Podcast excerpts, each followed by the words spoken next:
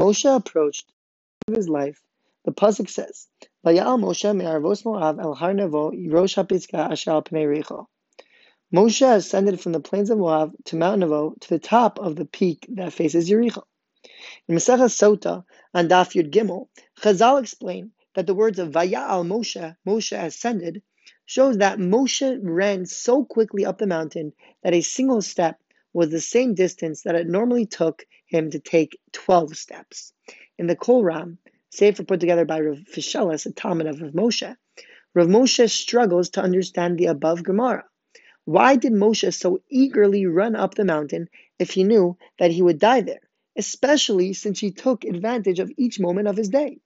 Rav Moshe suggests that it wasn't decreed that Moshe would die regardless. Rather, he was commanded by Hashem to go up to the mountain where he would then die. He points to the Rashi in Perek Lamed Aleph Pasuk Beis that describes Moshe. Lo uchal od latzeis v'lavo lefi Hashem amar elai. I'm not no longer able to come and go because Hashem told me.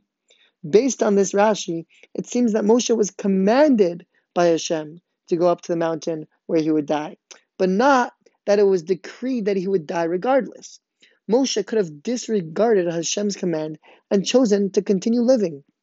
However, Moshe understood that if Hashem commanded that he do something, even if it meant that he would die, it required that he run to perform this command.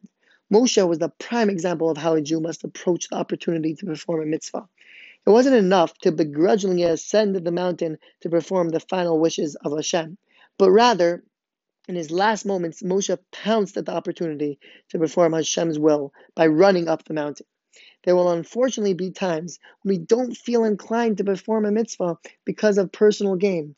However, it is in these moments that we have the greatest opportunity to perform the mitzvah for the sole purpose of connecting to our Creator.